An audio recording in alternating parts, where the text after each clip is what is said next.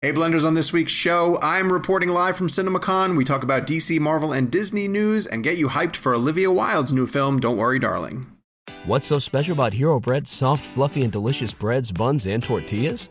These ultra low net carb baked goods contain zero sugar, fewer calories, and more protein than the leading brands, and are high in fiber to support gut health. Shop now at hero.co.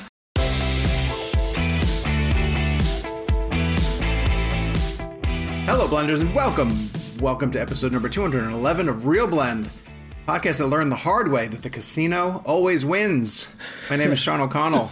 Uh, I'm a little bit poor heading into this. As you can tell from my backdrop, I am not in my office. I'm in Las Vegas. Gabe, is I glare bad? I'll try to block it with my head.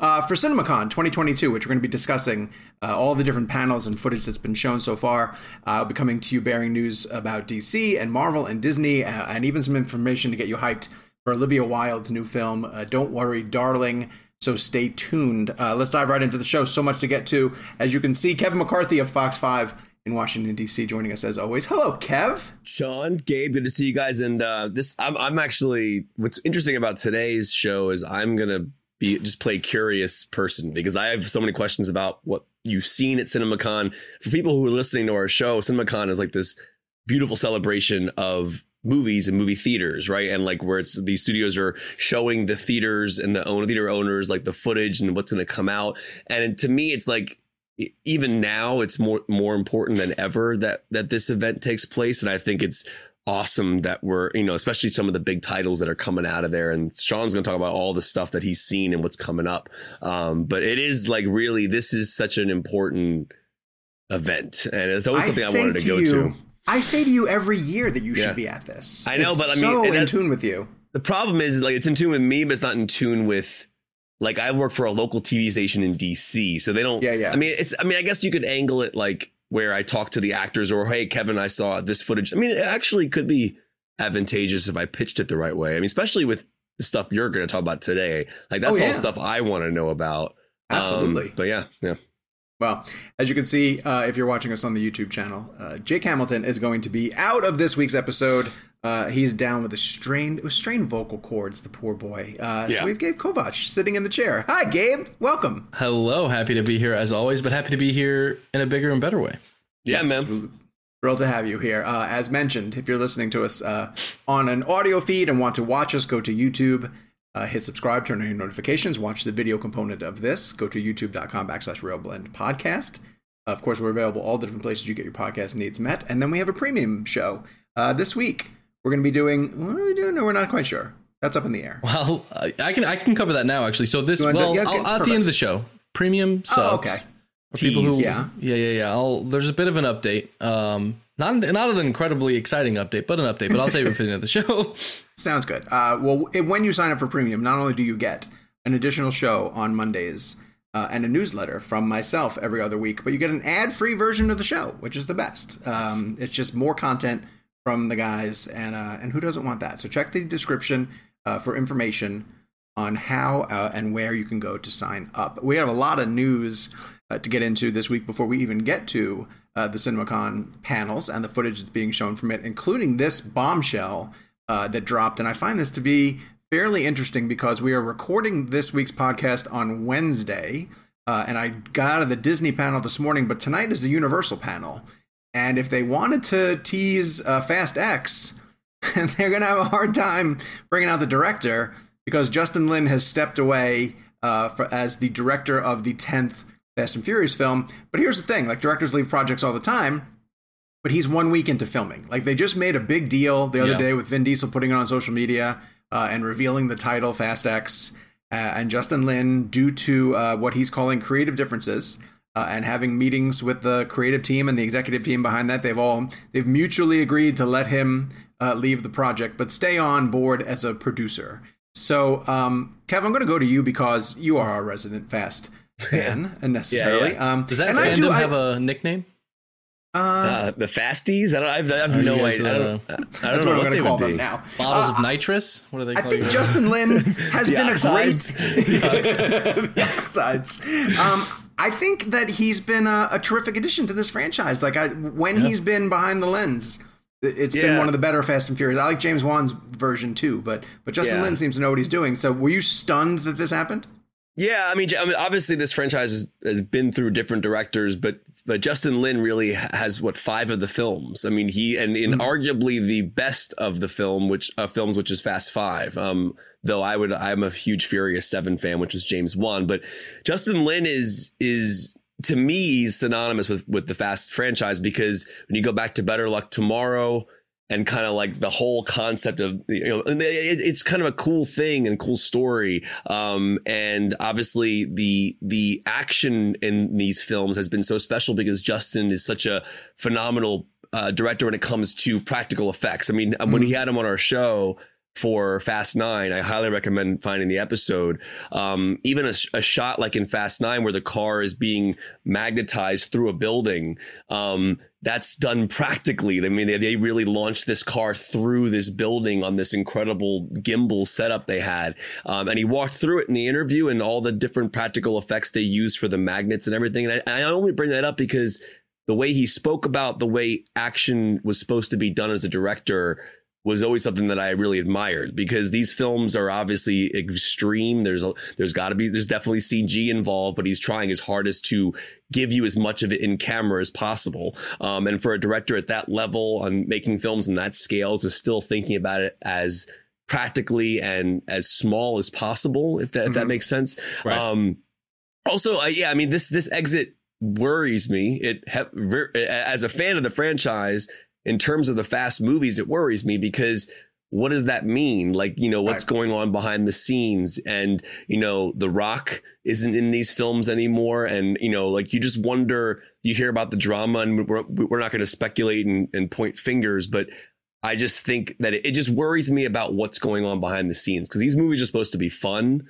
Yeah. And for Justin to step away, uh, obviously something big must have happened. And I don't. Know. Well, because if they know. were really, if they, like you said, we can't really speculate on what we don't know. But if they right. were creative differences, truly creative differences over the mm-hmm. story, mm-hmm. you would think they would have come up way before they started started filming. hundred percent. Yeah. Don't they I, kind I, of uh, to yeah. that point though? again, like not trying to like speculate or, or point to any drama that we don't even know exists, but I feel like historically, isn't this a franchise that even even at its scale? there's all these stories of like, oh yeah, the night before we kind of rewrote mm-hmm. this action scene or we kind of redid mm-hmm. this. So it kind of, I I wouldn't be completely surprised if they came out and said like, yeah, after a week of us sort of doing what we kind of always do, which is retool it as we go in a big way. Like it, it historically, it just sounds like they do that a lot.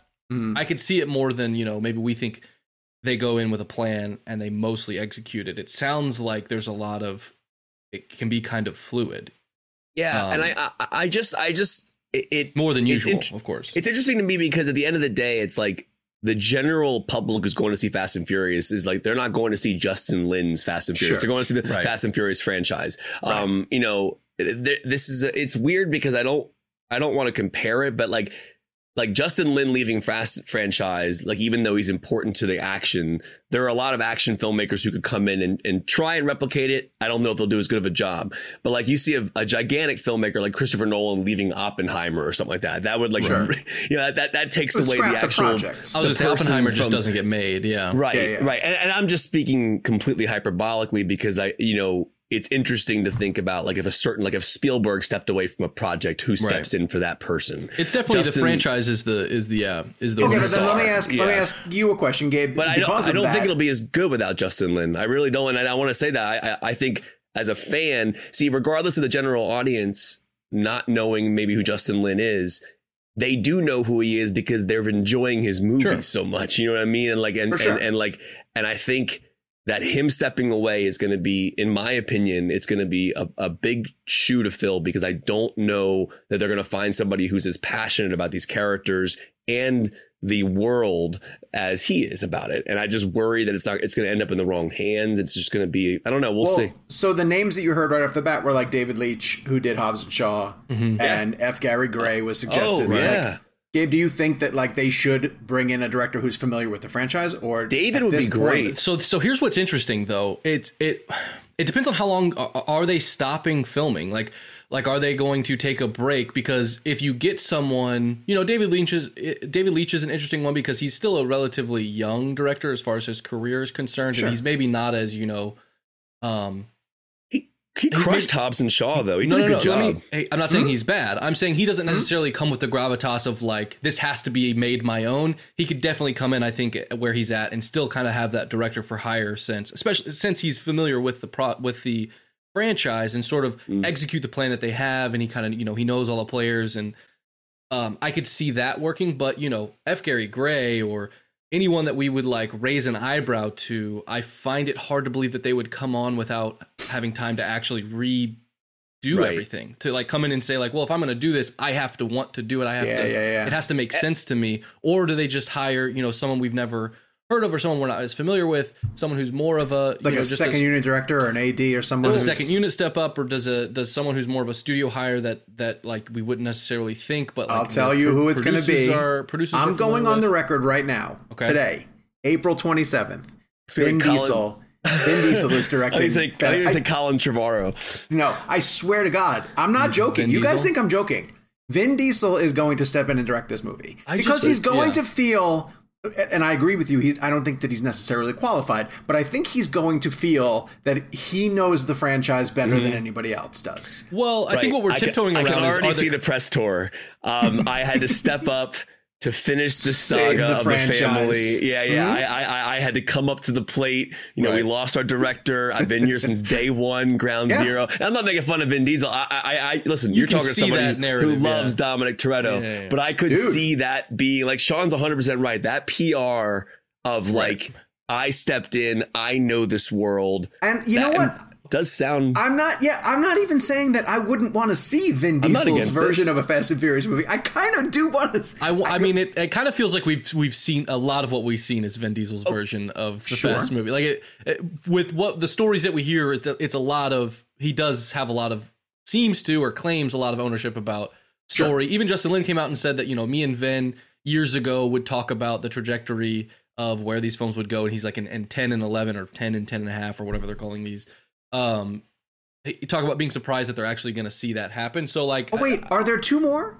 two more. two more. Oh, okay, okay, that's so interesting. V- Vin, what's interesting about Vin Diesel stepping in now, going back real fast, I think F. Gary Gray, Gabe. F. Gary Gray would be the better choice than David Leitch, and I say that because F. Gary Gray worked in this part of the world of Fast and Furious, Sure. and I think he'd be able to pick it up and understand it better because Leitch's was more on the on the um, I guess the Up and shot. sideline, Yeah, yeah. well, and Leitch Uh, and- apparently has another film that he's going to That's right the other Bullet thing is Train. how, Right. who, who's just happens to be free. You know, like it's that's it Vin seems Diesel. like a lot.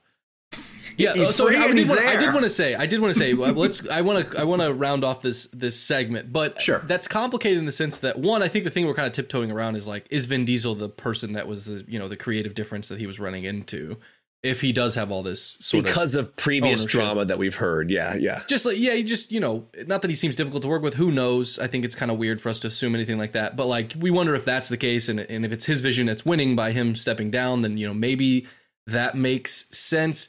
But like, it's still gonna cost. You know, hundreds of millions of dollars yeah. to make this, and Sure. like uh, putting putting an actor who, to my knowledge, has, has never directed anything. Oh wait, Um, hold on. but definitely did he not direct? directed- Did he direct a short film in this franchise? He did. Uh, Oh, But did he? but did he direct? You know, I I don't know. It- It's Oh, maybe it's a I do- well-oiled machine where the, the the second unit and everyone that shoots Right. action can just can just This is- run and gun with it, and they don't need you know necessarily someone to be there at all times. Sure. Maybe it would work out. I just find it hard to believe. It just who knows how that situation is. I just find it hard to believe that any studio is like, okay, Vin Diesel, here's several hundred million dollars. million dollars. No, Gabe, I think you're What? right. So, so Gabe uses the word well- well-oiled machine is the exact thing I was going to say. Uh, my, in my personal opinion, these films are they've been they've been made for so long that they're probably are that Justin Lin probably already did the work. You know what I mean? Yeah. I, I, like they're- they they already probably went into like But, but production did he? rehearsals. But, but but did he? No, but here's my Well, I point. don't though. know. I- I'm just- they're I'm just changing, theorizing. If they're changing the vision that he already agreed to for week one, oh no, Did he? I- like how much of that is changing? You know, I I don't mean creatively in terms of like maybe different story directions. I'm talking Yeah. about like the overall scale and production of like where the actors are going to be when we're shooting, The stunts site the locations, stunts, um, all that stuff. Like if you think about it, Vin Diesel would probably just step in and be guided. Do you know what I mean? Like he'd be Who like knows? a I guided think, filmmaker. I think we've already gone too far No, speculating. no, about this Vin is Diesel. this is I an want it. interesting. I, I I, I agree it. with Sean, and I, I'll tell you right now, knowing Vin Diesel just through the press and kind of his love of the franchise, I think Sean, I'm telling you, I could see it right now. Vin steps in to save the day. I'm going to give myself a little pat on the back when that announcement gets it's- me. it's- See, It's- I won't be it's gonna completely shocked, happen. but I'm, Yeah. I very much doubt it. All right, let's move on to CinemaCon, uh, which is being held in Las Vegas. As I mentioned, I've been here since Monday. We are recording this on Wednesday, and it goes through one more day. Uh, we're going to run through a couple of the cool movies that have been teased at the different panels, starting with uh, Don't Worry, Darling, which is coming from Warner Brothers later this year. I want to say in September. Uh, it's likely going to be an awards September contender for them. Awesome. It is from Olivia Wilde, who she's following up Booksmart. Um, and this is a completely, completely different uh, approach for her. Um, I'm going to try to describe it without giving away too much because it also feels like the less you know about this t- this film, the better. Uh, it stars. it- It's, it's a Florence Pugh vehicle essentially, um, but it also stars Harry Styles and Olivia Wilde herself is in it, um, and a couple other really big character Uh, actors. uh, oh, you said. oh, Chris Pine. Chris Pine Thank is you, also Chris in it. Captain Yeah. Kirk is what I was going to say. Captain Kirk. Thank you. So um, it's set in Captain Chan. Kirk. Gemma Gemma Chan is in Oh, it. Jimmy. Chan. Oh wow, I didn't know she was in it. So it it, it, it didn't uh, fully determine the period or the era that it takes place, but it looks like late fifties, sixties, um, and they look like they're being set up. So all of the actresses are playing uh, wives of men who are going off to work on um, a mysterious project. You don't know what the project is. It has a. It almost has a feeling of like the atom bomb potentially, um, and they are uh, responsible for keeping things running at home. But the more that Florence Pugh seems to uh, investigate what's going on in this idyllic suburb, um, she begins to question not just the project uh, that the that the men are going off to work on, but everything that's going on back home in in, in the different homes. So it has a little bit of like a Stepford Wives uh, feel to it,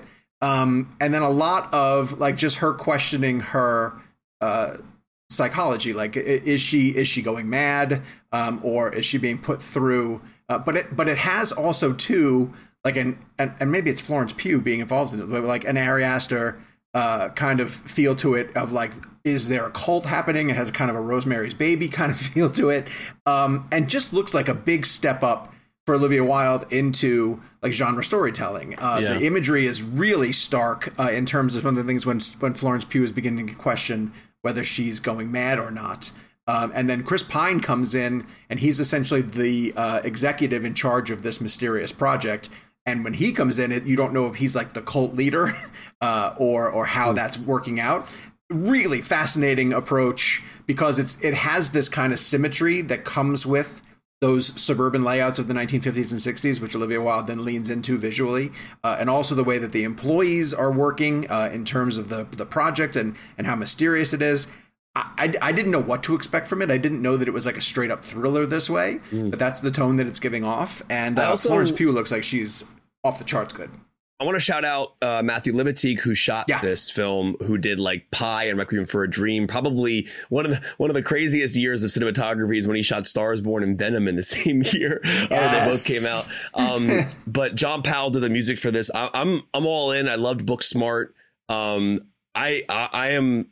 This is going to sound crazy because everyone's a fan of him, but I love Harry Styles. I think he's a brilliant, brilliant um, artist. I think he's a great actor. I, I, and what I love about him so much is really like if you listen to his his records, his vinyls, music, um, his and his music videos, he's a very very cinematic person. You can just tell with the, and I love the way his music videos work. Um, and I thought that Christopher Nolan did a great job with him in Dunkirk, and they did a really good job of not making the movie just about Harry Styles being in it. He was one of the characters in the crowd, but he played it, downplayed it well. And when I saw this casting, you know, Florence Pugh is honestly one of the best actors I have seen in my lifetime. Like, like just based on emotional range, she just is unbelievable to watch. And Midsommar is probably the awakening of that for me. Um, but Olivia Wilde is one of my favorite, most exciting directors at this moment.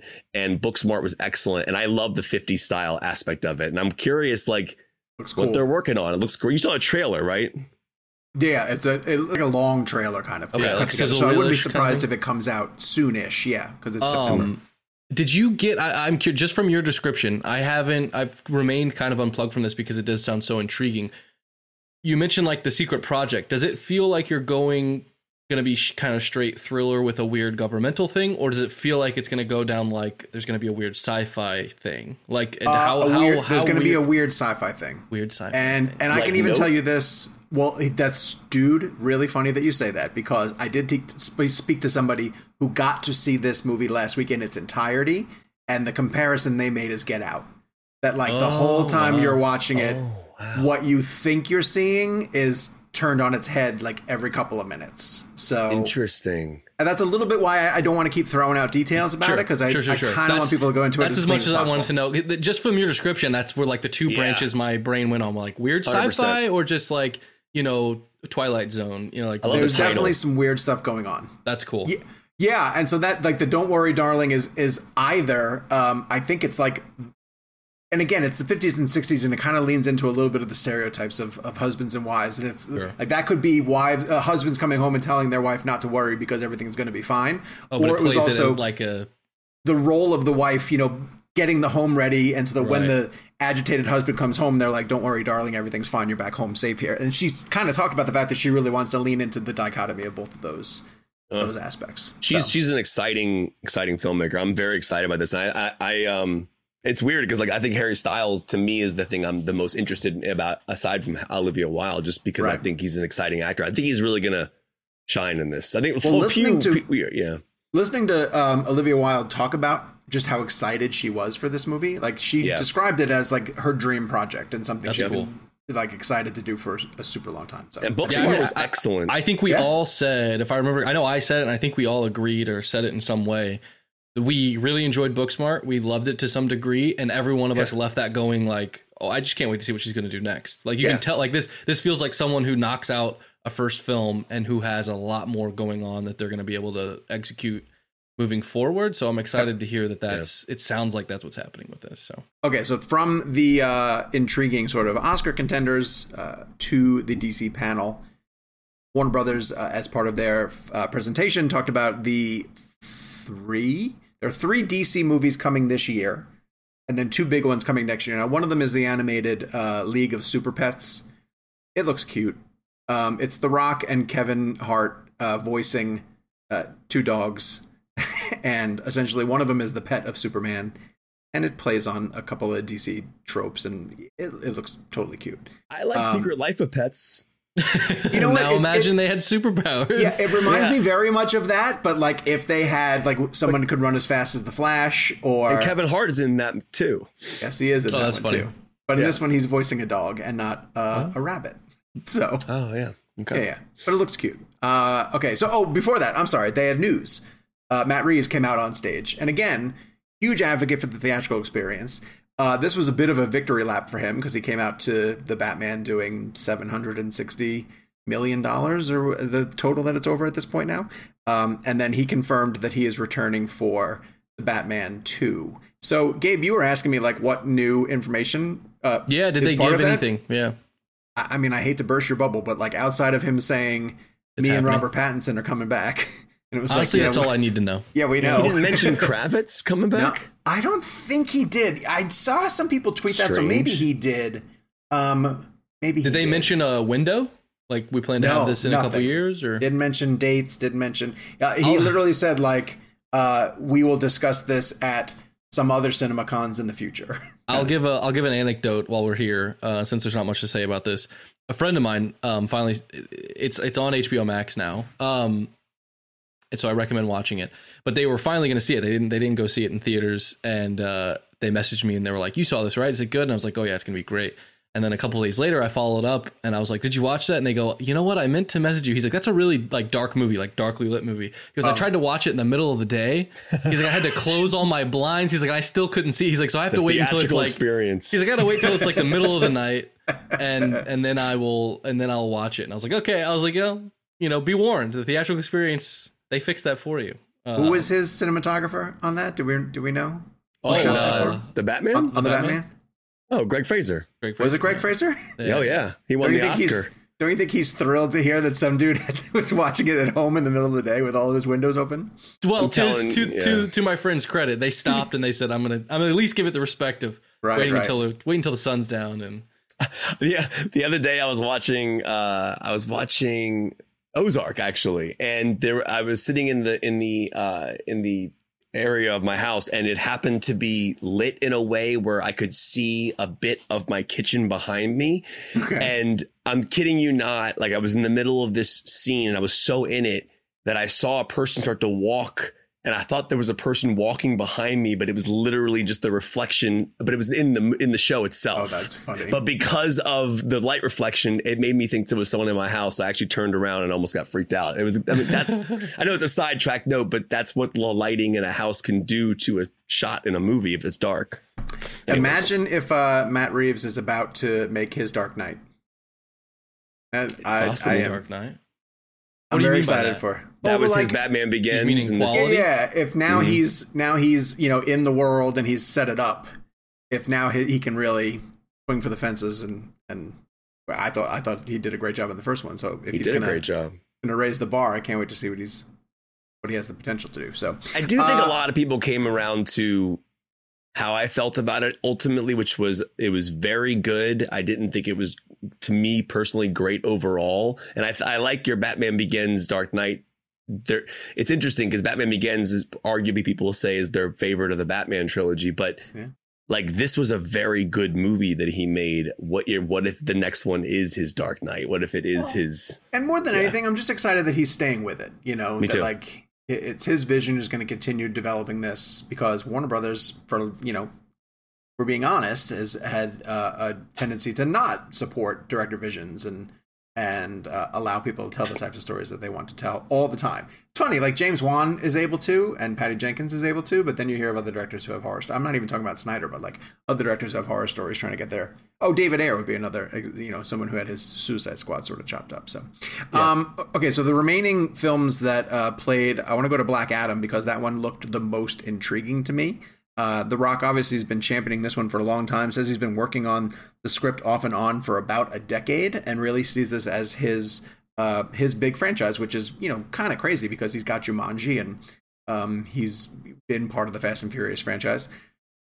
Black Adam's interesting because it, it, it feels a little bit like Shazam. He has uh, the powers of a god and wears the lightning bolt on his chest, but he's absolutely an anti-hero uh, they made a big deal of. They said that his uh, inspiration for this movie is Clint Eastwood's Dirty Harry, um, and like he's someone who does not mind killing people uh, in order to uh, seek the vengeance that that he brings on. So you know they make a big thing about the members of the. They're going to introduce the members of the Justice Society of America, and it's people like uh, Hawkman and Cyclone and a couple of the DC characters you might not be that familiar with. And they say point blank to him, uh, Aldis Hodge, who plays Hawkman, says, uh, "Superheroes don't kill people," and Dwayne Johnson's like, "I do," and then he like punches this dude, and the dude goes flying off into like the, str- the stratosphere. So, yes. um, wait, did I hear he catches a bomb?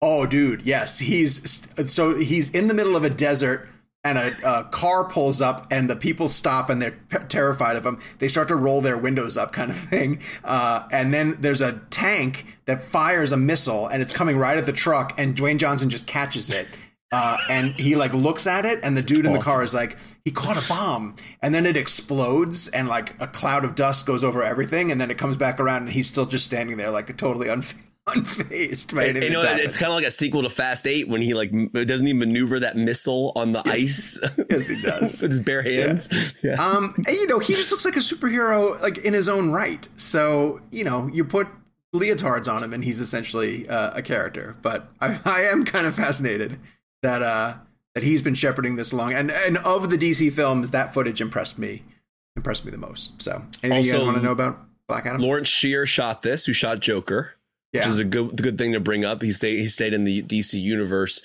Um, I'm excited about it. I, I do like that. It's a it sounds a bit darker. His um you know, his his big is. his big matchup is Superman, right?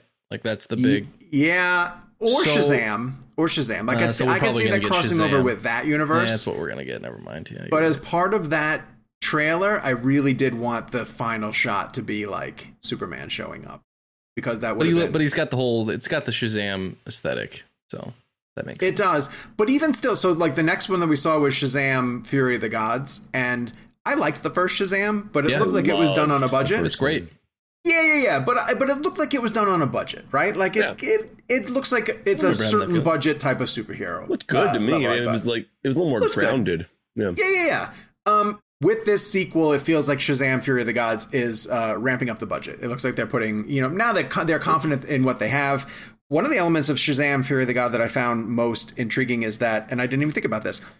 Spoiler, uh, if you haven't seen the first movie, but by the end of him, when his entire family turns into superpowered beings or members of the Shazam family, now the sequel, since that's been established, can play a lot more uh, with going back and forth between the teenagers and superheroes. Uh, Adam and Brody. So, yeah, so Brody's Brody's going to be there. Guest on the show. and um, Yeah. the kid from the kid from um, it. What's his name? I'm blanking. Oh yeah, yeah, yeah. Uh, Um, Finn He Wolfhard. He plays Freddy. No, no, not no, Finn no that's Wolfhard. Stranger Things. go ahead, go ahead. I'll I'll I'll find Yeah, him. you look it up. He plays Freddy. He was uh, uh, Billy Batson's um, stepbrother in the in the film. Finn he is in like- it, by the way.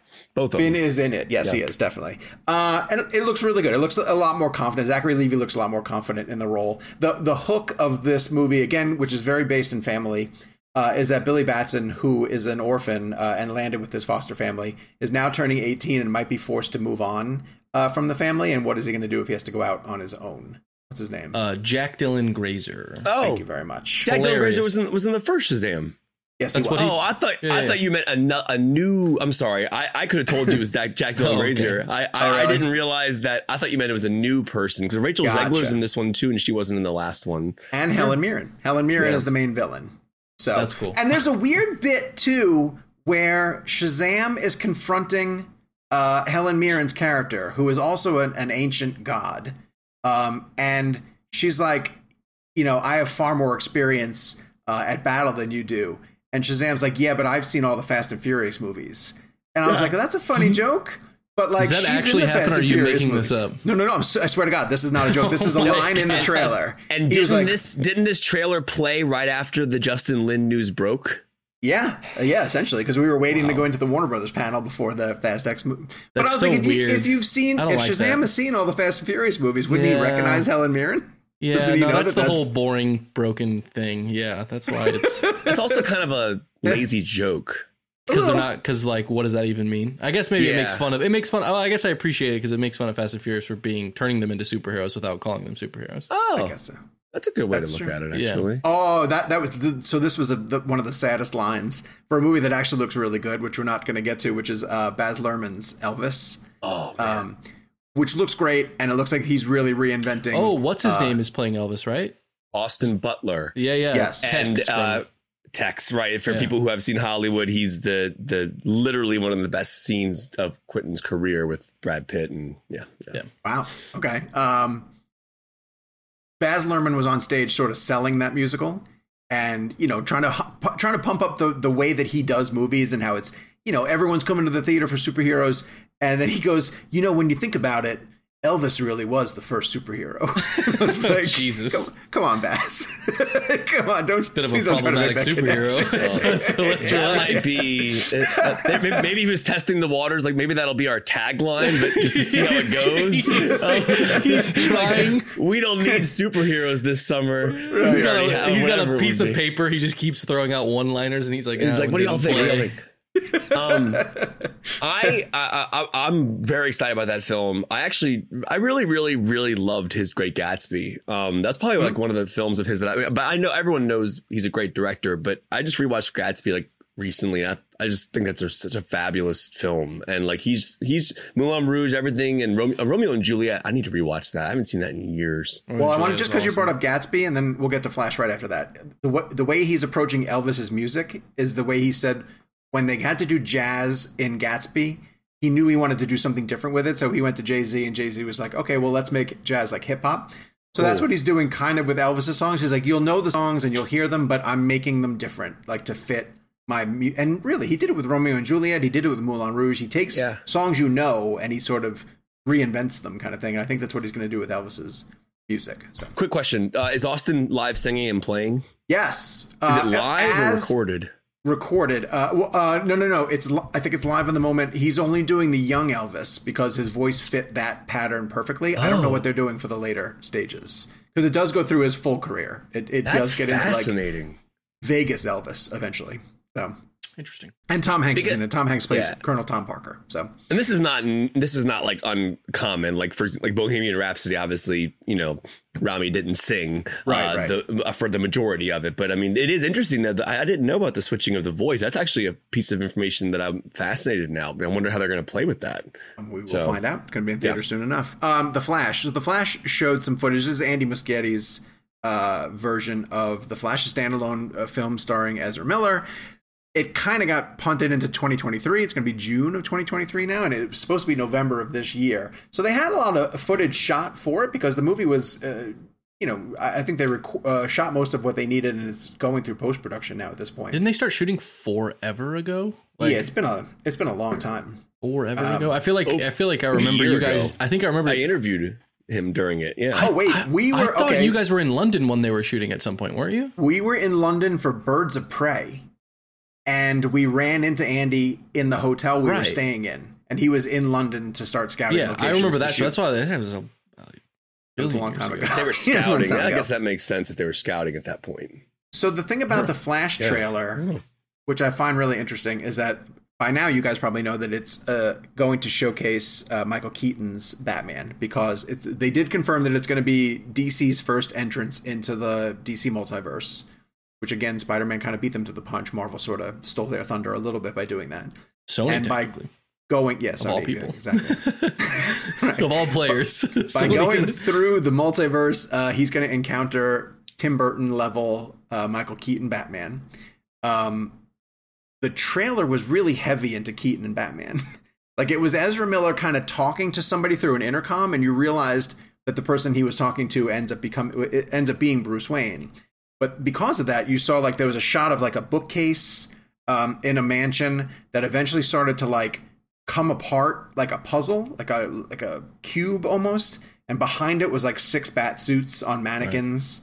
Um, so it was like a way for him. It's like the the old 1960s Batman where he goes down the pole, but in this one he's got like a, a bookcase that comes Did- open in that way. Did you see Michael Keaton at all? At the very end, you see him uh, in the bat suit with the cowl off, and that's Does when he, he- delivers the line. Uh, so he, at the remember at the end of the first Flash trailer when Yeah. Ezra just says like, "So are you in?" And We hear he his del- voice or something, right? Well, yeah, no, he walked into frame and his cowl was like that's from right. That's right. Yeah, yeah.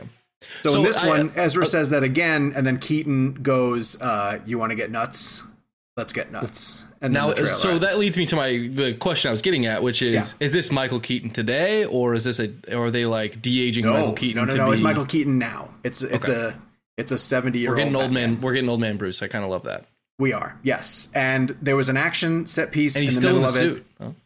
Yeah, yeah, yeah. And he was on the motorcycle. There's a there was a the main action that was shown in the trailer was like a car chase, um, and it was cop cars and Batman on his motorcycle and the Flash running through all the all the cars in the chase.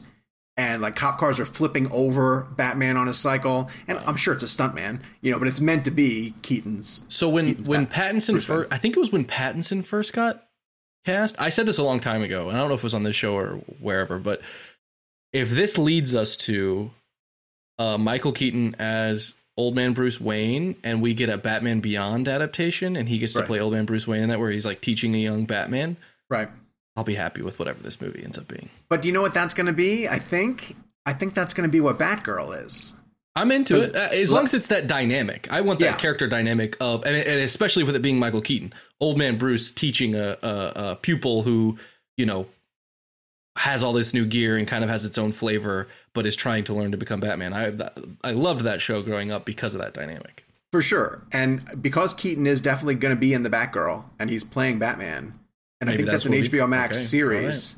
I'll take Um, it. and you you know who's directing that is uh Bilal and Adil, the guys who did Oh, that's Bad Boys right. for Life. Wow. That's right.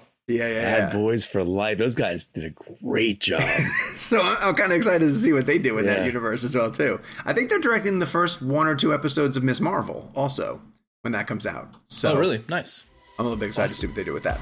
Um, let's take a quick break uh, for an ad so we can pay some bills, and we'll see you guys on the other side. This episode of Reel Blend is brought to you by Marvel Strike Force. Marvel Strike Force is a mobile squad RPG that allows you to battle with your favorite team of superheroes and supervillains in a fight to save the universe against threats like Doctor Doom and Apocalypse. Power up your favorite characters and build a team to complete missions, unlock gear and other resources, and even challenge other players in PvP modes such as Alliance War and Arena. New ways to battle with your roster are released regularly, and the meta is constantly evolving. And now you can sign on for Marvel Strike Force's new Deadpool Anniversary event in order to receive a generous gift containing character shards, an anniversary diamond orb, gear, and other great items. Better yet, each week during the Deadpool anniversary, players can complete events and receive even more special rewards and skins. If you want to get in on all the fun of Marvel Strike Force, be sure to use our promo code MAXPOOL, that's M A X P O O L, and thank you to Marvel Strike Force for supporting the show. What's so special about Hero Bread's soft, fluffy, and delicious breads, buns, and tortillas? These ultra low net carb baked goods contain zero sugar, fewer calories, and more protein than the leading brands, and are high in fiber to support gut health. Shop now at hero.co. And we are back, transitioning into one of my favorite subjects of all, and that's Spider Man. Um, as part of the Sony panel, they kicked off things on Monday, and we were I thought they were going to bring some stuff for, for Spider-Man Across the Spider-Verse, especially when that movie was supposed to stick with its October date. Um, but now it got moved back to summer of 2023, uh, and part two is going to be in 2024. So more time for uh, the co-directors to work on it, and the producers and story. Uh, well, I guess story by Phil Lord, I think, because um, he had a story by in the first one too. And uh, wasn't he? He was. Didn't we? I think we talked about this with them. He was writing that while they were shooting. Um, the after party. The after party. Yeah, yeah, yeah. yeah. So he, uh, so Phil Lord and Chris Miller came out to to discuss uh, Spider Verse, and they brought the first 15 minutes of the film. But if you have ever seen uh, unfinished animation, it was. Oh, um, it wasn't even a finished 15 minutes. A oh. chunk of that. Yeah, like some of it was computer generated animation and looked pretty close, and some of it was hand drawn stuff. that That's just cool, you know filled in. It I was like that. Oh, dude, it was it is very very cool. Yeah, I, I thought it was really sick. Was so, it scored? Did they have music on it and everything? If it was, I'm sure it was just a temp track. A temp. Uh, okay. Yeah, I don't think it's the finished stuff. But it was like that was it was the voices of um oh god, who voices Shameik Gwen Stacy? Moore. Shameik yeah, Moore. no, who does Gwen Stacy? Oh, um, oh, uh yeah. Okay. Hawkeye, yes, exactly. Thank you. The new Hawkeye. Come on, what's her name? You're asking me, the person who is the worst at names. Are you talking about Hailee Steinfeld? Yes, thank you, thank Kevin. You. Yes, oh, Hailee oh, Steinfeld. Oh, okay. She voices Gwen Stacy or Spider Gwen in this right. movie, um, and so it, it's their vocal tracks. And so what we got to see was an action set piece that opens the movie. Uh, it's set on Gwen Stacy's universe. Um, she, her father is Captain Stacy, who is famous cop from the Spider-Man universe, and he is going to the Guggenheim Museum because there's a criminal there. It ends up becoming the Vulture. Uh, Gwen Stacy shows up. There's a big aerial battle between uh, Gwen Stacy and the Vulture, and then uh, the main character that we saw at the very end of Into the Spider Verse is Miguel O'Hara, who's voiced by Oscar Isaac, uh, Spider-Man 2099. He shows up through a portal, so he joins the battle and then kind of says to Spider Gwen uh, I'm going through the multiverse and cleaning up your mess. And she's like, What are you talking about? I don't even know what you mean. Um, we fixed all that. And they were like, No, what you did with the Kingpin's Collider, which was that big machine that he used to open up the multiverse, uh, created far more problems than you think. Uh, and you know now I got to sort of put all this stuff back together. So as part of the battle, we also saw uh, Jessica Drew, who is Spider Woman, uh, and she's voiced by Issa Rae in the film. And uh, Phil Lord and Chris Miller said the way that they kept teasing how big this movie is. Um, they mentioned that the first movie had 40 characters total, a, fo- a total of 40 characters. These two movies combined have 240 characters, and currently uh, it takes place in six different universes. Um, they, with the ability to potentially add one or one more, one or two more wow. before they're before they're finished. So, so they did reveal that. Um, so the the the, the new one that's coming out in 2023 is called Across the Spider Verse, and then they changed the title of the the second one to Beyond the Spider Verse, which has some people speculating if there's going to be an aspect of them leaving the animated Spider Verse and bringing in the live action. Oh, It's a, it's a little corny, guys. but like if they pull it off, it could be great. Oh, that's I mean, awesome. If, If we get some anyone like can- Space Jam. Yeah, yeah, yeah. Or Roger Rabbit. Yeah. Yes, I was gonna say, when's the last time we got like a Roger Rabbit, really earnest Roger Rabbit take on that? Yep. Could be and I mean, it could, yeah, it could be truly fantastic. So, Wait, wait, wait. I say Space Jam because I was thinking it'd be more like you would have live action Spider Mans and then the CG guys. Oh, in the- in the animated part? in Sure, the you- same shot. Oh yeah, that's what I think. I That's- think yeah, if it like goes Rabbit. beyond the Yeah. Spider Right, right, Verse, right, right, right, right. you'd right. have a mix of, and really, I mean, if you're gonna bring the guys back for anything else, like that's the thing to bring them back for. No. Garfield and and Tobey Oh, Maguire. those so. guys. Those yeah, yeah, yeah, those guys. I mean, or even use it to set up a, a live action uh, Miles Morales because that's I, the that would version that we be, should be going I'd be in down on That's a great idea. I'd Yeah. be in Right? on that. I If mean- Sony, I mean, if Jamie- Sony I mean, were to have their own live action Spider Man, I love Garfield. Happy Yeah. if it ends up being that, but a live action Miles Morales would be. Well, because Garfield just Dope. said today on the day that we're recording, like right before we started recording, he said he's gonna take a, a long break from acting. Like Mhm. he's he's taxed and he wants to Yeah, to work figure out. out. who he is as a person. So He's like, I'm gonna take a break so I can work out and become Spider Man. be ready for Yeah. Beyond the Spider Verse. All right. So speaking of working out uh, and and being physically fit for a movie, uh, we've learned that Bad Bunny, who uh, is a very popular rapper and also does a lot of stuff in the WWE, is going to be playing a character named El Muerto in one of the Spider-Man spin-off films for Sony Pictures. So that means that Sony has Kraven the Hunter coming f- with Aaron Taylor Johnson, which is filming right now. That's cool. They cast Dakota Johnson and Sydney Sweeney uh, in a Madame Web film, uh, and now El Muerto El Muerto is going to be the 2024 Sony Pictures one, and then they confirm they're working on Venom three. So those are the big. we were talking Spider-Man a little bit about this. Who is El Muerto? And you mentioned that no one really knows, or that it's not not really It's a, a big character. yeah, it's a terrific question because, like you said, no one really knows. Like I think Right. he's either appeared in two or three issues of the comics total, um, Wow. and he's just a luchador. Like he's a yeah. a wrestler with some additional powers. Um, but it's a blank slate. Like it really That's gives the Sony cool. the ability to do whatever they want to do with that's him. cool. But like it's not And like he has see Bad Bunny this year in Bullet Train, David Yes. Lynch's movie. Yeah, and I think you know that's Kevin. I'm sure that's what happened. I think Sony probably saw him in that, and Is really- Bullet Train a Sony movie? Yes, yes, it is. Um, you could see him in the trailer. He's fighting Brad Pitt when Brad Pitt's using the briefcase to sort of Mm-hmm. block off his knife. That's Bad Bunny. So I, I guarantee they saw something in him in that, and then decided to give him his pick of uh, of characters. So that's coming in 2024, and that was Sony. So that was so Sony showed a, a big chunk of Bullet Train, which is coming this summer. Looks fantastic. Looks like a Guy Ritchie film, um, but through David Lin- David Leitch's lens. Which I mean, if that Not doesn't bad, get you excited, Not a bad thing. Yeah, Oh, is David good is David combos. Leitch in post on that right now? He must be. Yeah. So then he's not It's doing coming out in. July. Yeah, Then he's, then definitely probably not. Well, I guess he could July. No. Anyway, anyway. All right, uh, and then today, this morning was the Disney panel, um, which had uh, the first twenty minutes of Doctor Strange, uh, which I can't give you any details of, but I can just react to. Coming out Here- next week. Here's two things that you uh, are going to be very, very excited to hear. He's a Um, medical it- doctor and he's weird. That's it.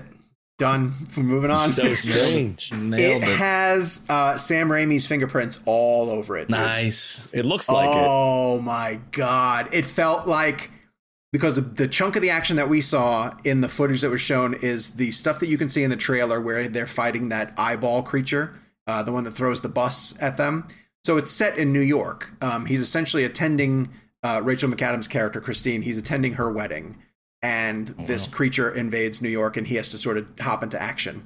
And it felt like New York in the three Spider-Man uh, films that Raimi directed. It felt real. Listen, I love No Way Home a ton. I love it, right? But I'll admit that a lot of it felt like kind of green screeny or Sure. shot on a on a stage, maybe for COVID, you know, when it had to film, or maybe for secrecy.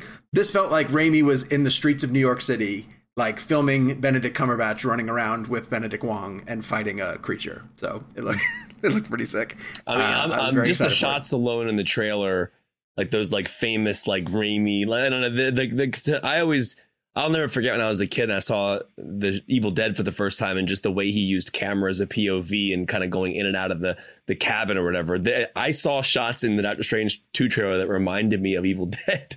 and like to, for him to like take that leap into a major I mean obviously he already has with the first 3 Spider-Man films, but you could tell that filmmaker is still there. Very much so. Oh, dude, 100%. If Yeah. anything, he's energized, you Yeah. know, by being away Yeah. from it for a while and then coming back. I know he said in some interviews, like, he wanted to prove to himself that he could do a superhero movie now. And it feels like just in the 20 minutes that we saw that he's pulling out all the stops. Also, it's important to note, like you know, with Sam Raimi, for example, like a lot, a lot of these Marvel films, one of the biggest complaints I have sometimes is you can't feel the director's voice. Oh, and yeah. like I, I, from what I've seen and what you're saying, it sounds like this is clearly a Sam Raimi film, and like I just, it's not holding back. It's like I, I just don't. Sometimes a filmmaker's vision or voice gets lost in the gigantic element of Marvel, and I'm just glad to hear that it, it's coming through visually. I'm telling you, in the opening minutes, you're to be like, oh, this is a Sam Raimi film. You're going to know it right off the bat. Did, I'm did telling Bill you. Pope did Bill Pope shoot this? Because Bill Pope shot. I know we have to go, Question. but Bill It's a great Pope question. shot the other Spideys, right? Or While you're looking that up, I'm gonna, I'm gonna transition over to Lightyear and then tell me the answer when you get it. Um, I Okay. didn't I, I didn't understand what Lightyear was, and now I get it. Do you guys know the premise Yeah, behind it's Lightyear? the it's the movie that the toy is based on, right? yes, exactly. Yeah. Um, they say they open it up with title cards that essentially say, uh, in 1995, Andy bought a, a Buzz Lightyear toy uh, after he saw this movie. Uh, after he saw a movie that he loves, this is that movie, right? So it's like, it'd be like Star Wars, Which is awesome. essentially for us. Yeah, So, but that set up a, a premise to me of like, okay, well, if Andy loves this movie, like this movie has to show us, it has to tell me why he loves it, right? It has to be really, really good. It can't just be uh, Toy Story references, you know, because this has to be a movie that stood on its own and Andy loved the way that we all love Star Wars. Um, and I'm telling you, after watching the first 30 minutes of it, I totally get what why Andy would love this movie. It's just action packed sci-fi. Um, with it doesn't treat the the um, Buzz Lightyear character like um, Tim Allen plays him as a little bit of like a exaggerated, um, you know, almost to the point of him being the joke kind of thing. Whereas Chris Evans' character is just a straight up um, Indiana Jones type sci-fi hero, and there's a element that adds some tragedy to the story that I do not want to reveal. But it, what I, what I want to say is, it gave the premise and the concept of the movie way more heart than I thought going into it. There's a there's a hook somewhere in the middle of this Lightyear stuff. I uh, want to say that that was in the most recent trailer what you're discussing, but we don't have to talk about it because I Okay. the what I know from the trailer is was like a big. I was like, oh, they could have left that out. Oh, interesting. Okay, because I didn't Yeah. see it, so maybe It's that's it's the it's what it's what happens to him that then seems Re- like it's gonna un- the way the rest of the story is gonna unfold. Does that make yes, sense? To yeah, be- yeah, yeah, yeah, yeah. I, I know what you're talking about. Yes, and I did not know. I didn't know that was gonna. I didn't know I, I didn't know that either, but it is in the most recent trailer, which That's interesting. They but we can have stay left off of that it because because it does feel like that would be a great reveal. Okay. I will. Uh, I will not say anything more about that. but I will say that I love the animation. I thought the animation looked fantastic. It has kind of that Art Deco uh, '60s feel to it, especially when they're out in space. And um, yeah, it, looks like it's going to be a ton of fun. I was pretty skeptical about this. I was. I was. I just felt like, why do we need this? You know, why are you showing me the movie that Andy loved? I don't necessarily care all that much, but it ended up becoming a, a great hook, and uh, and I'm I'm kind of all in on it. So, and then the Disney panel today concluded with our first look uh, at James Cameron's Avatar Two. wow. Uh, heading back to Pandora. It was a, a teaser trailer, so very short.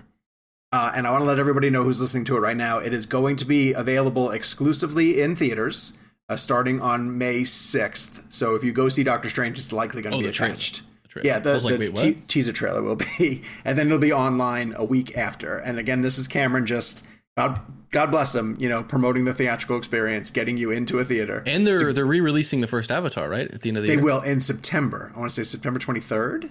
How, how much a- how much room does it have? Or wait, did it did it retake the lead? It did. It did. when it, Oh, it opened in China. Yeah, and so it'll it'll just increase the But lead. I guess at that point. The re-release in September is remastered and remixed, and Yes. it's I I don't know. Did they say if it's going to be in 3D? I think it will be. They didn't say, but I assume it will be. Okay. Yeah, I assume you'd want to. Although I don't know. I mean, does that so technology change enough? I don't know. Here's my take on on the footage that was shown. I was really hoping for, to see like something mind blowing that made me feel like, oh, all right. But it looked like Avatar. it, it oh, just no. it still looks like the Na'vi, and it still looks like Pandora. And you know the 3D looked okay. It looked good. You know I'm not gonna say that it wasn't, but it but it wasn't and, and listen, there's so many factors that play into this. We were in the Coliseum, you know, at Caesar's Palace, so it's kind of big, and I'm way up in the balcony. So who knows how it plays? It didn't feel it didn't feel as immersive. It had a, a you know a, a, like a dimension to it, and I will say that there's a lot more. So the the subtitle of this is Avatar: The Way of Water. The Way of the Water, or what? The Way of the Water, maybe. I don't know. Um, I thought it was the okay. I'll look. Okay uh, there are a lot of scenes that take place underneath the water, and I know that they're putting a lot of attention into into perfecting that, and that did look incredible. Like there is some stuff with Jake holding on to the fin of a whale as it's swimming like through water, and it looked incredible. It really did look incredible, but it still just looked like Avatar. So I yeah, don't really. It is the uh, the Way of Water Avatar. The Way of Water. Okay. okay. December sixteenth. Yeah, and, and and so this is the film where I believe James Cameron cracked the code on how to make underwater performance capture like like work in a way, right? And I, okay. I asked uh, Zoe Saldana about that for Adam Project, and she obviously she's in the movie, so she said it was I mean incredible. And I I felt like she was being genuine, but yeah. I just wondered like what that looked like. You said that it, with the it yeah. looks it's hard to describe, but it really does look like people are are are acting underwater. Um, you know what's interesting? James Wan came up on stage to uh, talk a bit about Aquaman, and he said one of the differences in technology between the first Aquaman and this new one is that the way that they're doing it is almost performance capture.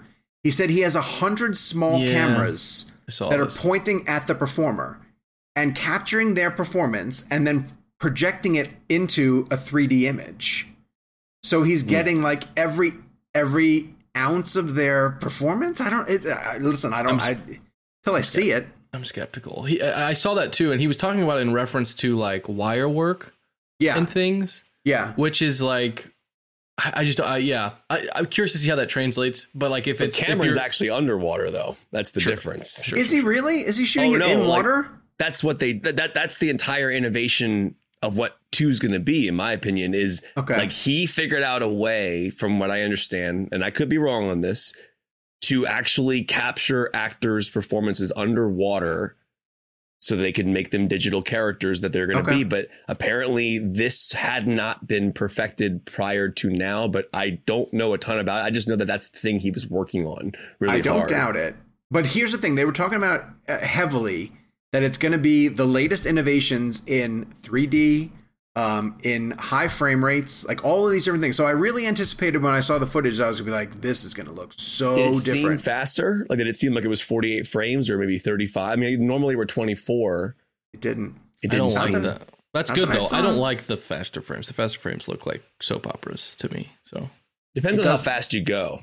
Like 48, you could see it. I wonder yeah. if maybe he'll play in the 30s somewhere because if he's playing frame rates, um, I mean, that's the whole thing about Avatar, right? I mean, the first film, like he, we, we all know famously that he spent all these years building the tech and the script just didn't feel at yeah. all uh, worth it in terms of that time period.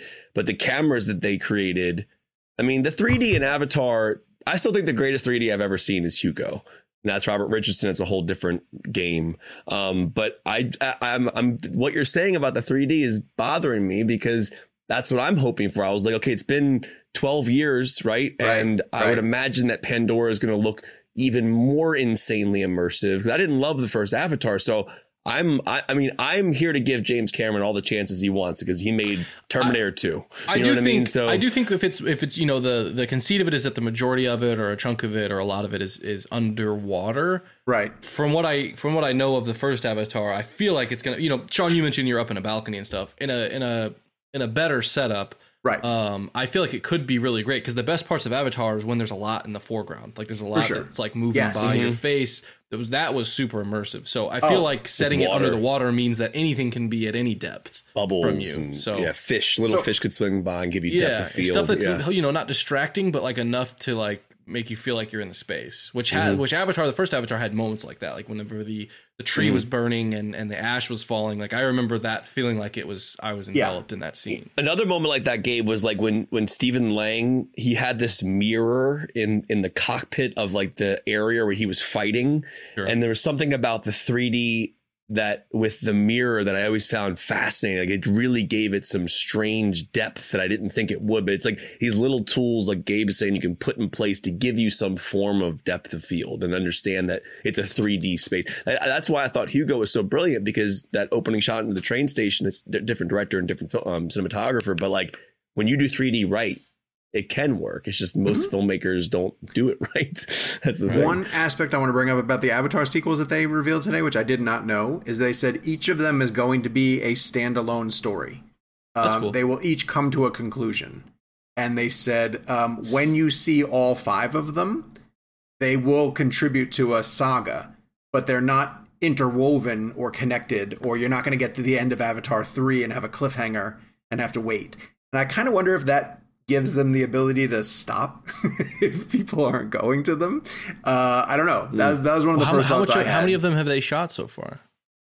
That, that I don't know. Um, They've shot, shot four. Have oh, they shot all two, three, four, and five?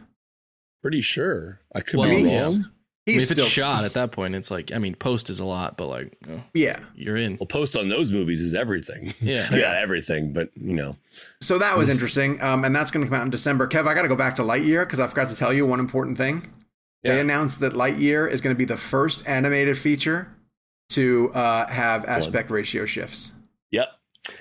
So Isn't that, that one is jumping to one fourth. So this is amazing. So Lightyear is actually going to one four three, which is insane. Like yeah. I, am like I, I can't. I mean, I can't believe they're doing this, which is really cool. And for people uh, listening, with one four three is when you jump up to like that full blown, full screen square IMAX. That, that and they anim- they animated in IMAX too. Did you hear that? Mm-hmm. They like they animated yeah. for IMAX, which is crazy. Yeah, it's gonna literally right. jump up, and I don't know what scenes they're gonna use to do that with, but you know, they can't they can't put this Pixar movie. Uh, right disney, disney plus, for anybody out there listening if you really want to understand like what what that means go listen to our denis villeneuve interview for dune because he explains like the the narrative reasoning why he would jump ratios for an action scene and i think they were really punctual when i saw dune that way and lightyear that's really cool that an animated film is going to play with that a bit. I like who is the director of Lightyear? Who are the filmmakers? Uh, I'm not sure. Is, I, I, can't, I, can't, remember the the gentleman's name.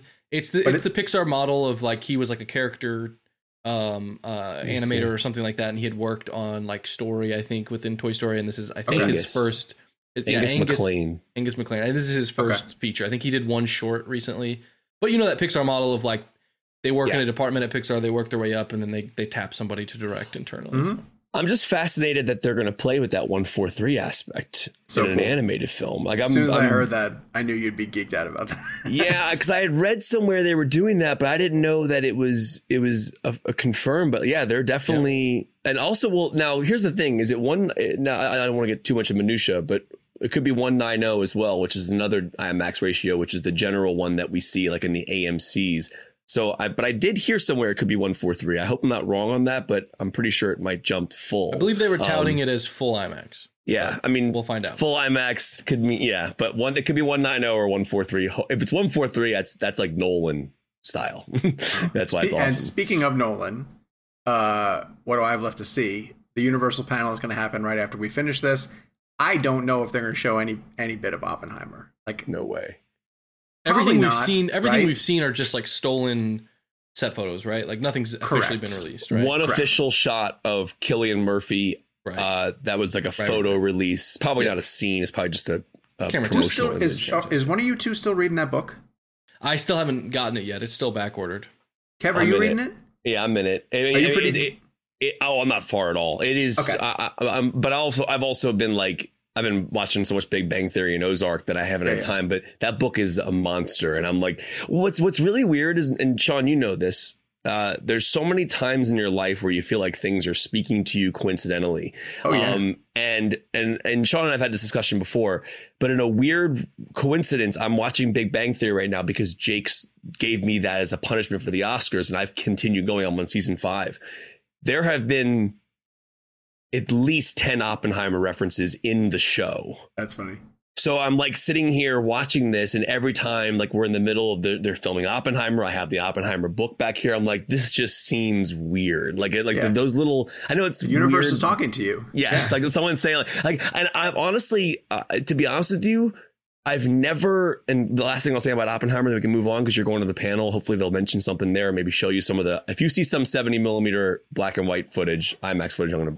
I'm gonna. It's gonna be amazing. Um, but one of the things that's interesting about this Oppenheimer story, though, is I'm so fascinated to know what happened and how we and how and the person behind this because he's so synonymous with the bomb. Yeah. And that is all I know about Oppenheimer. I don't, I mean, the, the historical aspect of it and kind of what Right. happened to him and what he did. But I'm so fascinated to learn about this through a deep dive. I'm just wondering what what's going to be in IMAX. Are, are we going to see explosions and stuff? I have no idea. Well, it was really interesting. I did I did get to read like a sample of the book. I'm, it's still on back order, and I want to I want to read the the physical. It's like book. a British publisher. It, it came from like I don't know, Some- but yeah. but what from what I've read, what's really interesting, and I didn't know was, um, and and what it seems like a lot of the book it covers, and and I think that is sort of ripe for Nolan to cover, is that he is sort of the premier engineer physicist behind the atom bomb, but he then spent the rest of his life sort of fighting it. Like he spent Right. the rest of his life like trying to get governments and and our government to put sort of rules and things in place to mitigate the use of them and and like sort of warning like hey this is this is a, like a lot of power that we've Yeah. created here and and and it's dangerous um and so that dynamic of rushing to sort of discover this thing and You then imagine- having to fight your greatest achievement Yeah. um, and then the government sort of there's this whole um, th- thriller aspect's kind of wrong, but gov- the the government sort of um, uh, blacklisting him as like a communist because he was so like trying to fight them on the buy. It's really interesting. I Could think you the story's imagine the really guilt that a person would have, you know, inventing Mm. uh essentially a weapon that could wipe out, you know, huge chunks Yeah. of humanity? Like I imagine that's why they cast Cillian Murphy because he is incredibly deep. He is, Right. he is incredibly. Um, I I don't know what the word is. He can he can emote so much with so little, and so Yeah. I think being able to bounce between the leader of this team that's you know, um, uh, this charismatic leader of this team that has to build this bomb, and then someone who's dealing with that. I'm he's got that Oh, range covered. God. this is such a strange jump that I'm going to make, but the way you described Oppenheimer, and this is completely just in a in a condensed version, kind of reminds me of Miles' character from Miles from Terminator 2, um, who creates the the ultimate Oh, sure. weapon that wipes out you know, Skynet and goes self aware, or whatever.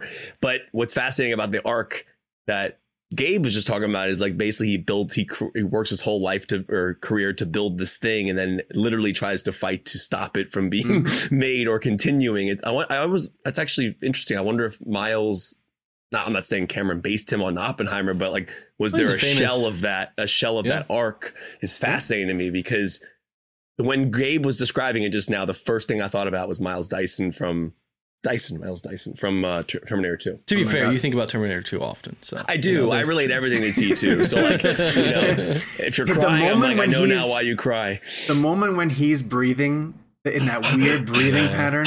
Yeah. Yeah. Th- dude, that's a scene from my youth that I will never forget. The, Same. the way that he performed that is so Because you indelible. can feel the bullets. Like Yeah. like he takes like they they they spray him with like it must have been like seven or eight. He got hit a lot, but Yeah. the the way he breathes in that moment, it's the it's the it's the breath in and out. That it's Yeah. it, it honestly, you're right. It's like one of the most immersive deaths Oh my god. I've ever seen. Like you know, you feel the da- the him dying. It's brutal.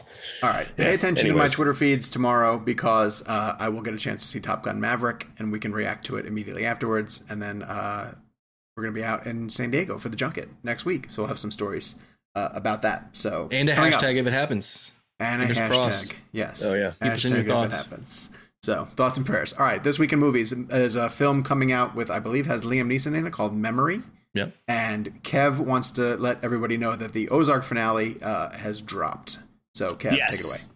So as you're watching this, or as you're listening to this, if it's Friday, um, the last seven episodes of Ozark have dropped. Um, they broke it up very much similar to Breaking Bad, where the first seven came out already, and now they're dropping the last seven. So when you log into your Netflix account, you're actually starting with season four, episode eight, just so you know. Um, and uh, I'm at this point in time allowed to talk about the first six, but not allowed not allowed to talk about the finale, which I'm not going to. So all I will say is this: uh, I loved it uh, as a series. I'm a huge fan of this series. I think Bateman did an amazing job. Julia Garner was phenomenal. Laura Linney, everybody is incredible, and it's and it really is gripping and intense and brutal and messed up and just insane, like you would expect an Ozark season to be. Um, but as a fan of this series, has been with it for a while. I'm I'm just very happy to see the direction they went in with everything. Um, I will speak more into detail later, but um, the I think there's an embargo on the finale talk until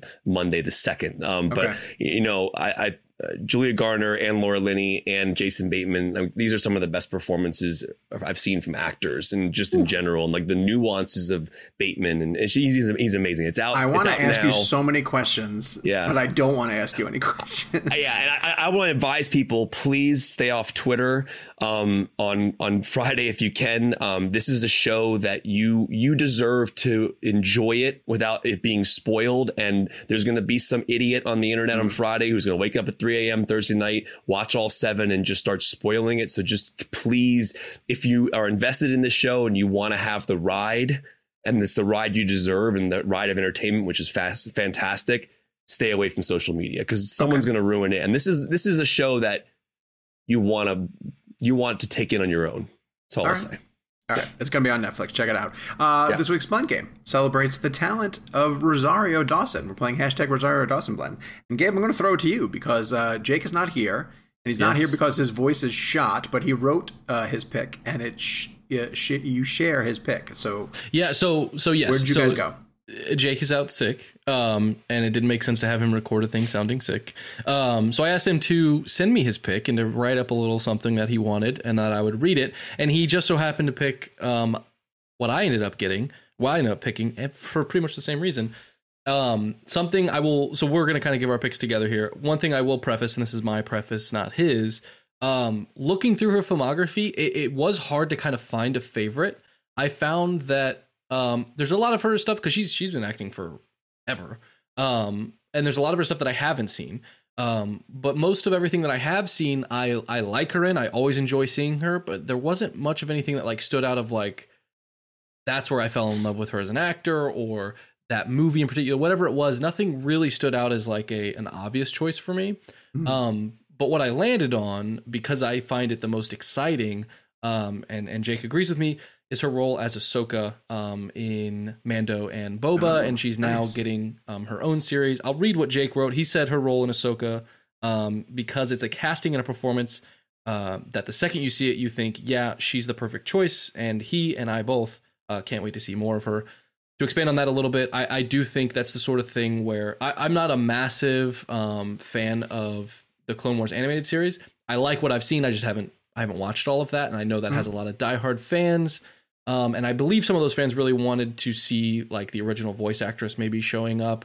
Um, but I think most everyone agreed as soon as as soon as she showed up on screen, it was like somehow it looked it just looked exactly like what you thought it would it should in your head, mm-hmm. even though it was this animated character. Um, I think she has the sort of presence that you need to be a Jedi, especially a Jedi of that caliber and that stature that we we see her in um, so late in her sort of um, or so many years after the the Clone Wars sort of events. Um, and I'm very excited for Obi Wan, but Ahsoka, as far as Star Wars projects, I think is right up there for me um, for what I want to see. So Ahsoka, I think she's perfect. Good choice. And she's where'd you fantastic. go? So this is an interesting one for me because like Gabe actually says it exactly how I how I was trying to explain it to myself because the films that she's been a part of, I'm, I'm you know what I'm going to cheat on this one, and I'm just going to go ahead and cheat on this one because, because like I think Rosario Dawson deserves, in my mind, uh, a bigger scope for me because she's been in so many films that I've found amazing. Um, so I'm going to mention a few because I think these parts were incredible. Clerks Two is uh, a role of hers that I absolutely love. I thought she fit into Kevin's Smith's world really well. Um, that was the first Kevin Smith movie that made me cry and I, and I will always remember her being in that and like that scene and her drama with Brian's character that leads to Brian and Jeff Randall and Dante in the prison, which is a phenomenal or jail, which is a phenomenal scene. Um, and just in terms of emotion, as somebody who's been part watching the View Askew universe for so long, I thought she fit in really well with that crowd, and she kind of put the characters in their place when they would do stupid things. I thought she was a really great character in that world. Um, so I have to mention that she's phenomenal in Sin City. Uh, I, I, just think that Rodriguez crushed it with that role, with that with that film, and then everybody stood out. I mean, you have some of the great biggest actors in the world in that movie, from Bruce Willis to you know Mickey Rourke to Jessica Alba to everybody, Elijah mm-hmm. Wood, and I remember Rosario's character so well. I can see her in my mind right now mm-hmm. um, because she set such a precedent with that character on screen. She was such a badass in that movie.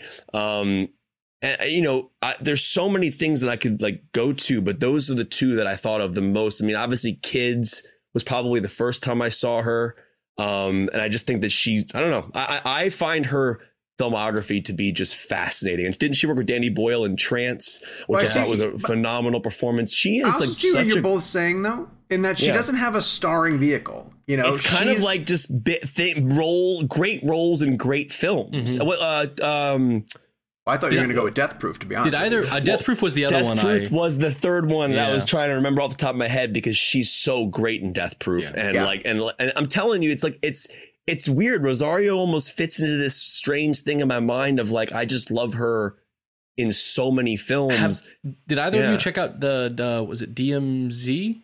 No, no. I did not. Um, I'm curious to see that. I'm curious. I do want to see that as well um, too. Uh, what's her name? The filmmaker. Is it Karyn Kusama?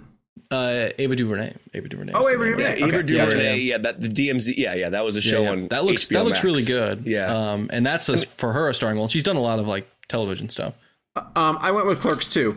Uh, Clerks, f- for this reason, uh, with with all due respect to Kevin Smith, um, the the Clerks films in particular are his most um, amateur because the the guys who, who act in them don't do other things, right? Like they they only really do the Clerks movies. And Kevin Smith has the ability to work with the likes of Ben Affleck and Matt Damon, and you know, and other high profile stars. But when he goes back to the Clerks world, he's leaning on guys who really are just known for Clerks. And it was fascinating to me to see Rosario Dawson, who, again, as you guys are both saying, is such a proven actress and is so good at everything she does, fit into that world. And it was like she was legitimizing uh, Kevin's dialogue, Kevin Smith's yeah. dialogue, and yeah. turning it into. I was like, oh, this is what you can do with Kevin Smith's dialogue when you give it to a, a, tremendous actress. And even you know, with all due respect to, I don't want to be putting down like Jason Lee, but when Jason Lee did Mallrats.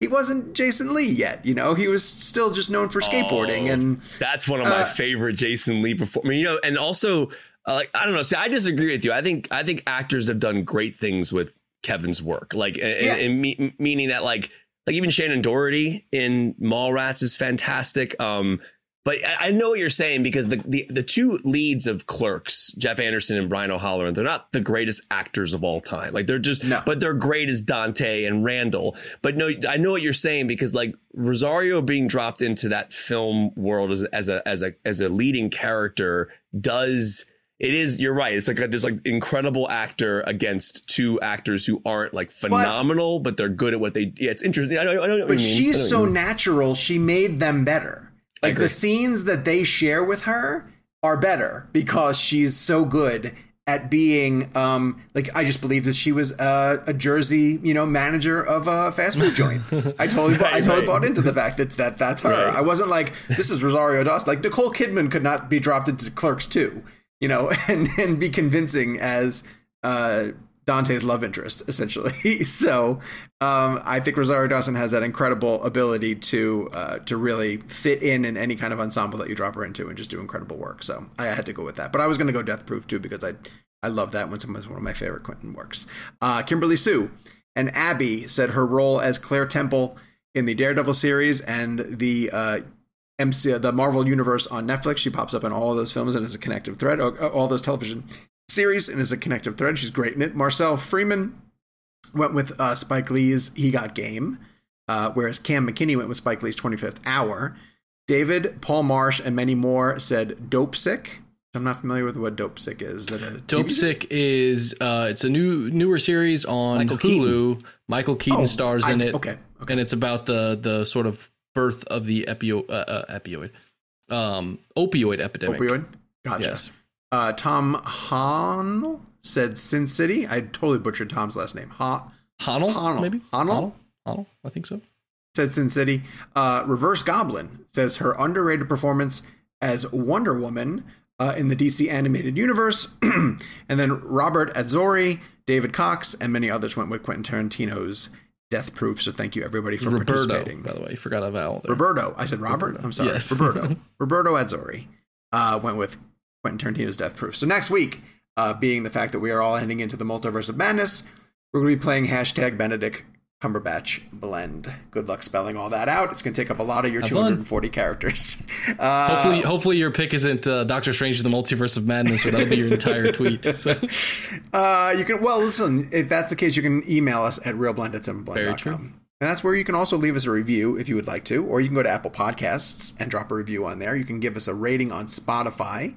That helps uh, to grow the show. Our next premium episode is uh, Gabe, uh there's an update on the topic. You teased Yes. this at the beginning of the show I and did. said it was going to be super exciting and really old- big, and everyone should tune in and listen to this. No, I didn't. I said the opposite of that. To be fair, um, so yeah, the real ones are probably the only ones who are still here. A quick update: we were supposed to do um, our refresh review of Hook. Um, as you heard, Jake is sick. Um, Sean is still in Vegas, and Kevin had some scheduling stuff pop up. So we're kind of it's kind of a mess this week, but we're going to make it work. The plan is for Jake and I to handle the premium tomorrow. He is planning on feeling better. That's why we're giving him today to rest up. Um, so I don't have an announcement yet because we're still playing that by ear of what exactly he and I are going to do. But we are going to push off um, the refresh review um, at least a week. Um, although next week is Top Gun, and that's also crazy. So you know, hashtag if it happens is the lifestyle that we live by. Um, but Monday, new episode. That is the plan. Awesome. In the meantime, follow us on social media at Jake's Takes, at Kevin McCarthy TV, at Sean underscore O'Connell, at Gabe Kovach, and the show is at Reel Blend. We'll be back next week uh, with three of the four of us together in person uh, for the very first time, and a hashtag if it happens, uh, and more fun from the Reel Blend family. So until then, Plan. hook, Hockey pads. QB. What's so special about Hero Bread's soft, fluffy, and delicious breads, buns, and tortillas? Hero Bread serves up 0 to 1 grams of net carbs, 5 to 11 grams of protein, and high fiber in every delicious serving. Made with natural ingredients, Hero Bread supports gut health, promotes weight management, and helps maintain blood sugar. Hero also drops other limited edition ultra low net carb goodies like rich, flaky croissants and buttery brioche slider rolls. Head to hero.co to shop today.